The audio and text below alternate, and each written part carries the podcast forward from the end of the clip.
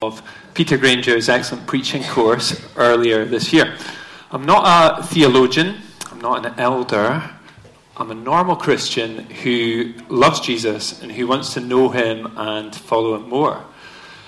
I've been challenged by this passage over the last few weeks, and I'm excited to share with you what I've found. It has been a strange couple of weeks, hasn't it? Eh, Since her death 10 days ago, the country's been reflecting on the reign of Queen Elizabeth. Everyone seems to mention her duty, don't they? That's a thing that comes up.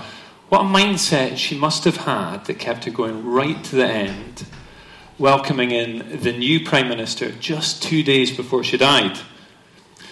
In a documentary a couple of years ago, the Queen described what it was like to wear the imperial state crown, which apparently is extremely heavy.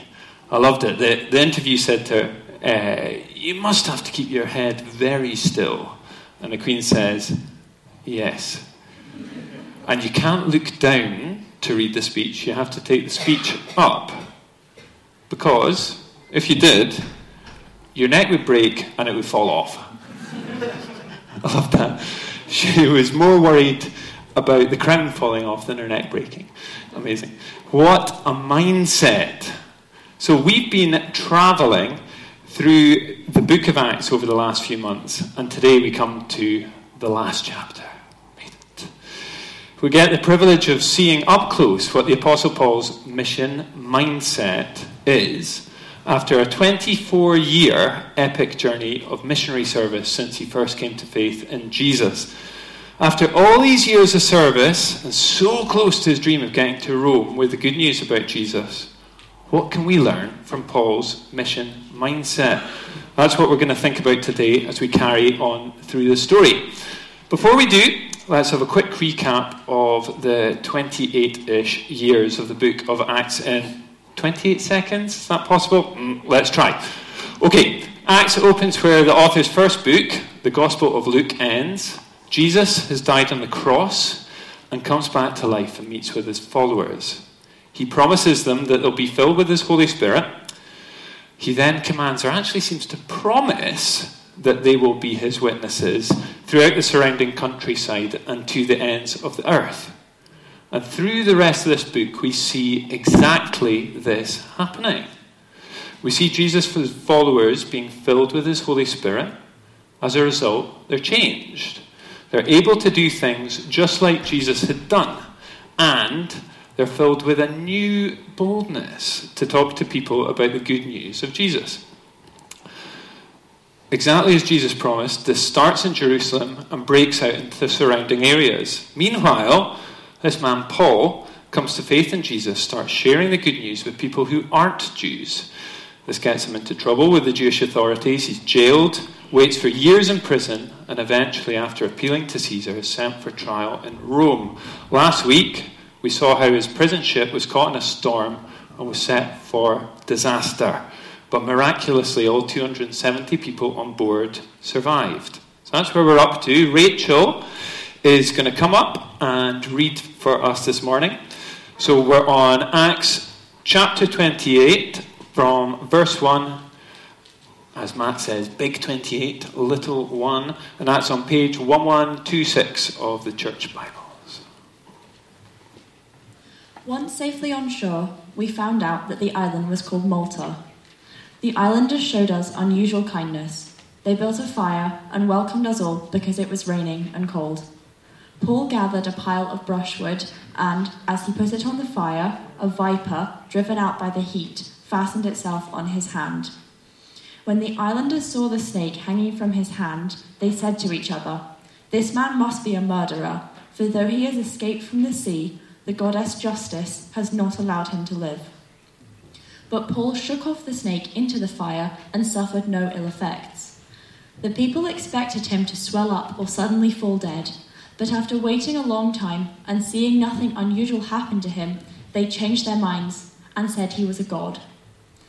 There was an estate nearby that belonged to Publius, the chief official of the island. He welcomed us to his home and showed us his generous hospitality for three days. His father was ill in bed, suffering from fever and dysentery. Paul went in to see him, and after prayer, placed his hands on him and healed him. When this had happened, the rest of those on the island who were ill came and were cured. They honoured us in many ways, and when we were ready to sail, they furnished us with the supplies we needed. After three months, we put out to sea in a ship that had wintered in the island. It was an Alexandrian ship with the figurehead of the twin gods Castor and Pollux. We put in at Syracuse and stayed there three days. From there, we set sail and arrived at Rhegium. The next day, the south wind came up, and on the following day, we reached Puteoli. There we found some brothers and sisters who invited us to spend a week with them, and so we came to Rome. The brothers and sisters there had heard that we were coming, and they travelled as far as the Forum of Appius and the Three Taverns to meet us. At the sight of these people, Paul thanked God and was encouraged. When we got to Rome, Paul was allowed to live by himself with a soldier to guard him. Thanks, Rachel. So, did you notice that there were three scenes in that passage? Yeah. So, we had number one, the beach on Malta. Number two, the governor's house or estate. And number three, the travel montage to Rome. So, first of all, let's have a look at that first scene on the beach. Paul staggers out of the water from the debris of the shipwreck that he's miraculously survived onto this beach in Malta. And as soon as you know it, he's been bitten by a deadly viper. Eh, oh, Unlucky. This reminds me of some stories. A man was hit by a car in New York in 1977. He got up uninjured. But when a bystander told him to pretend he was hurt so he could collect insurance money, he lay back down in front of the car. The car rolled forward and crushed him to death. Surprised whilst burgling a house in Antwerp, Belgium, a thief fled out the back door, climbed over a nine foot wall, dropped down, and found himself in the city prison. You think you've escaped one thing, and then bang! Paul's mindset inspires me so much. He just seems so unflappable. What's he do? He just shakes the snake off and carries on. Where's the reaction? A scream. Maybe a medical consult with Dr. Luke. How about a prayer meeting or offering a sacrifice? Old school, but might work. No, all we're told is he just shakes it off and carries on. How does he do that? Because he's got his gaze set on God and his promises. Paul knows he must spread the good news in Rome. He's been praying about it for years. And then Jesus appears after Paul's almost been beaten to death in Jerusalem. That's in Acts 23, if you remember. And he tells Paul he must go to Rome. Again, in the middle of the shipwreck, as we were reading about last week, an angel appears, reassures Paul of his calling to go to Rome.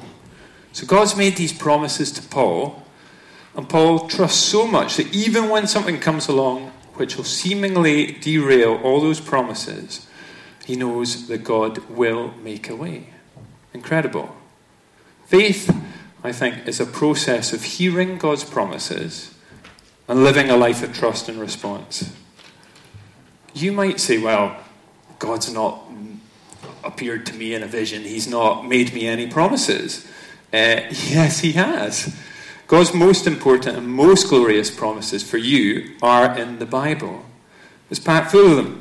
Just start reading the Bible and you'll soon come across loads. Uh, I asked some pals uh, last night for a straw poll of just some random promises that they put their hope in. We've got everyone who calls on the name of the Lord will be saved from Joel. And James, we've got draw near to God, he'll draw near to you. Hebrews, I'd not noticed this one before. It's a great one. Keep your lives free from the love of money and be content with what you have, because God has said, Never will I leave you, never will I forsake you. Pretty good, eh? Let's dig in and find these promises. If you don't know where to start, just like how Joe was talking about there, how about just starting with some Bible reading notes? Just start with that. Or even getting hold of a copy of something like The Checkbook of the Bank of Faith by Charles Spurgeon. Matt was recommending it to me. It's a classic daily reading book with a set of promises from the Bible alongside a short devotional thought. However, you do it, I'd love to encourage you, or encourage all of us here, to deliberately stock up our minds with the promises of God and to attempt to live lives of trust and response. So, Paul's not too bothered by the snake, but look at the reaction of the locals. They are loving the drama. They are literally waiting for Paul to swell up, keel over, and die. Hey, come and see, come see. And they're following him around until it happens. And what's more, they've made up their mind that if this is going to happen to Paul, it must be because he deserves it, right? Survive a shipwreck, then get bitten by a deadly snake, murderer eventually didn't die despite being bitten by a deadly snake? Ah, must be a god. I'm fascinated by Paul's response to the islanders when they think he's a murderer then a god. Again, doesn't seem bothered. Weirdly, previously in Lystra, the locals decided Paul was a god and he, and he tore his clothes, shouting, No, no, no, no, no, no. But by the end of his stay, the people there decided Paul wasn't so great and stoned him. So, is that is that maybe it? Paul has seen how fickle the world's opinions can be. You can be praised one minute and despised the next. And yet, sometimes, often, none of it is deserved. But how tempting it can be to care. Think how your day can be ruined when you decide someone's upset with you. Or how you can start to believe your own hype and get caught up in chasing praise. As a GP, I've seen how the explosion of social media has coincided with an explosion in anxiety and mental health problems, especially in young people. Whether you'd call yourself a Christian or not, how much do you need to start putting down your phone, put down your worries about what other people think about you, and start picking up what God says you are? The good news is that there is a God whose opinion about you actually matters. He's made you, He knows you, and He loves you. It, doesn't make sense, so folks, to believe that on one hand, and on the other hand, to continue to allow ourselves to be held hostage to the opinions of others. Like Paul, instead of being blown around by the opinions of the world, can we try to set our gaze on our Heavenly Father and His promises? Okay, next scene.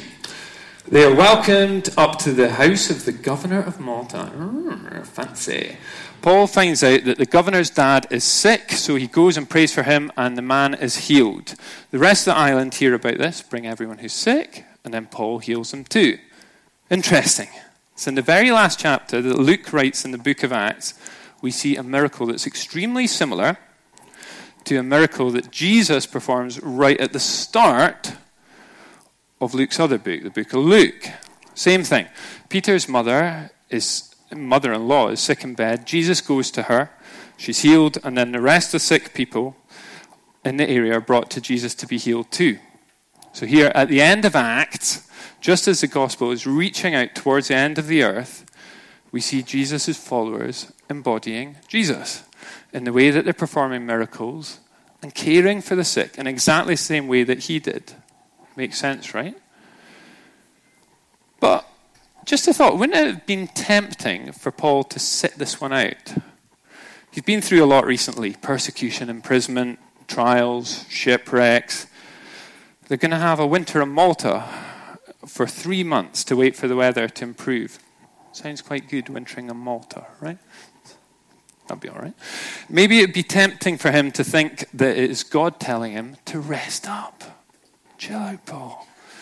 Not only that, but he's been given such a strong calling to go and speak in Rome, and this has been his focus for years, and it's now within touching distance. But instead of taking a sabbatical and polishing the speeches he'll soon be delivering to Caesar and the bigwigs in Rome, we see him with the local people, meeting their needs in the way that is available to him. I think this is the second thing we can learn from Paul's mission mindset. He serves those he's been placed with now. Now, miraculous healings might not be the way in which God wants you to serve those around you. but use what He has given you. You see, it's great to be given a calling from God. Maybe you feel called in the future to a certain country, uh, people with a certain need, maybe to wor- work towards a certain qualification. Great!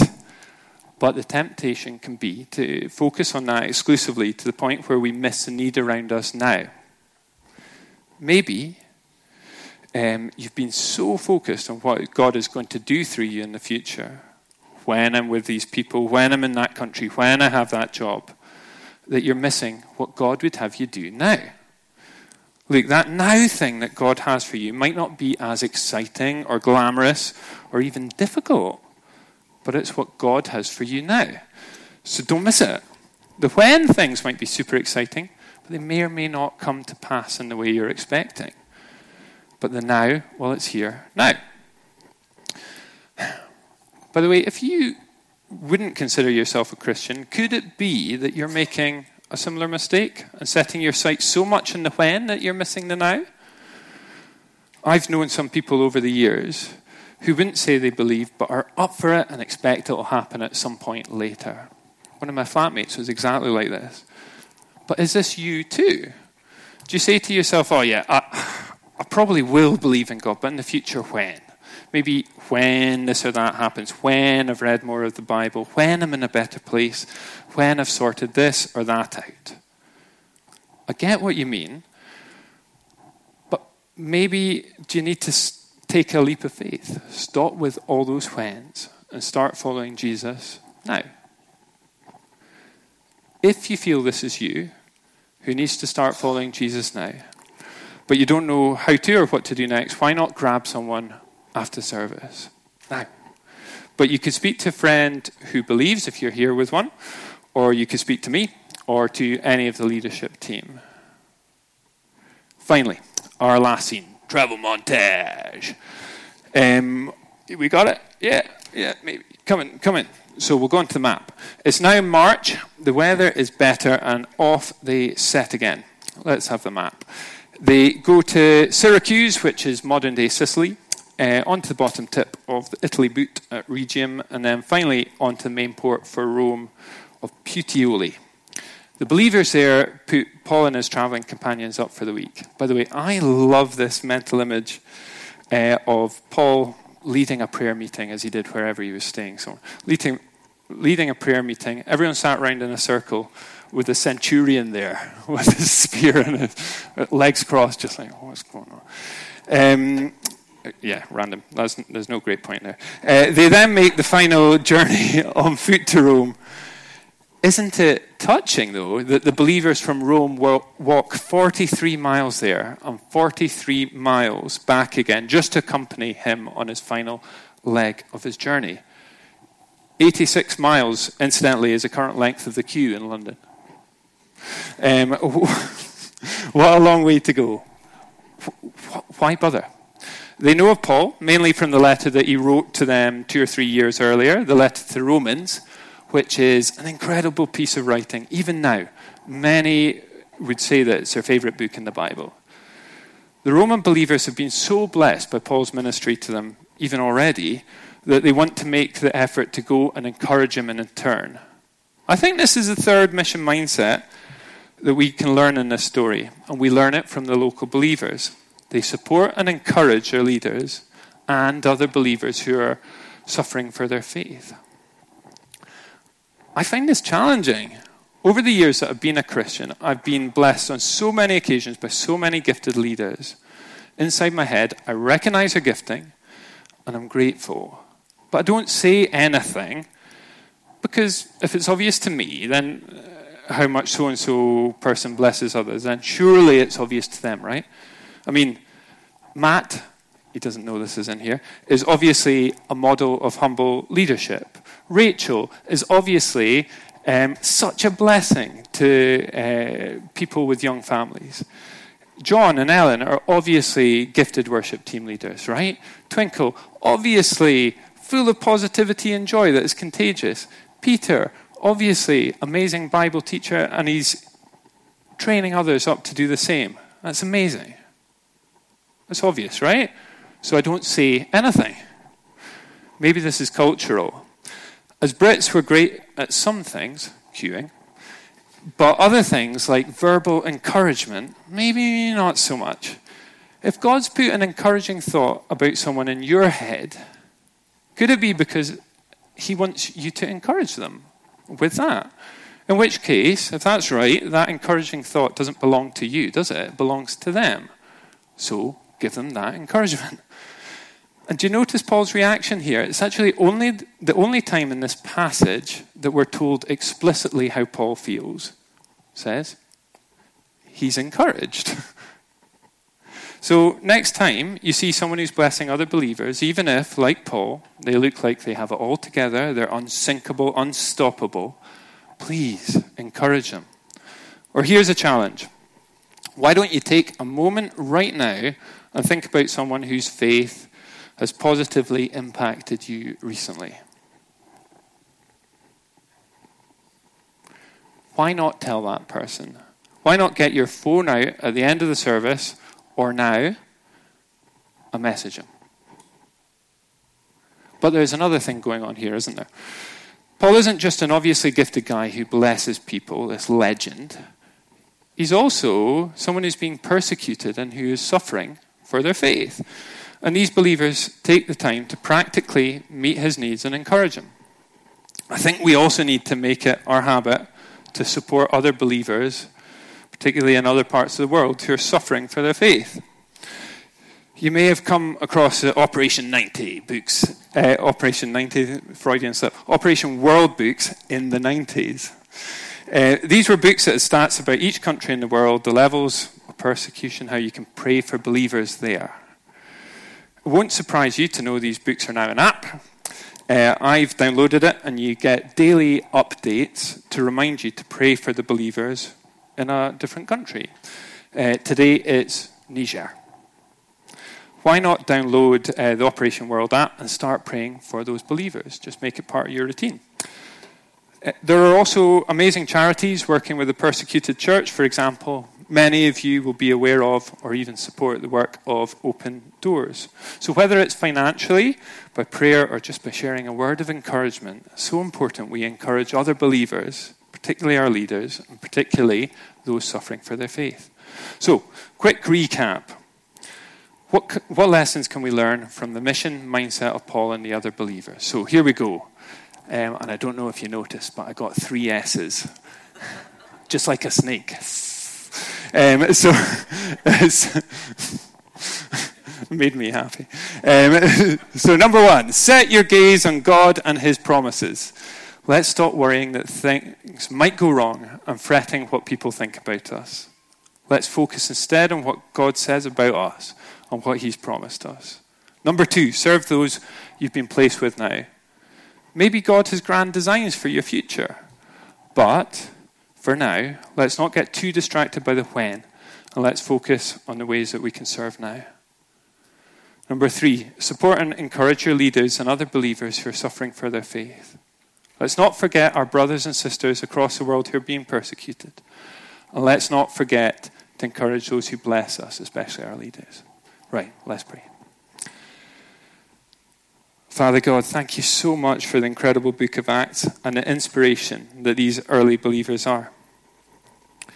Please help us to fix our eyes on you and Jesus and stop worrying about the opinions of the world. Please help us to do the thing you have for us now, even if there are super exciting things coming up.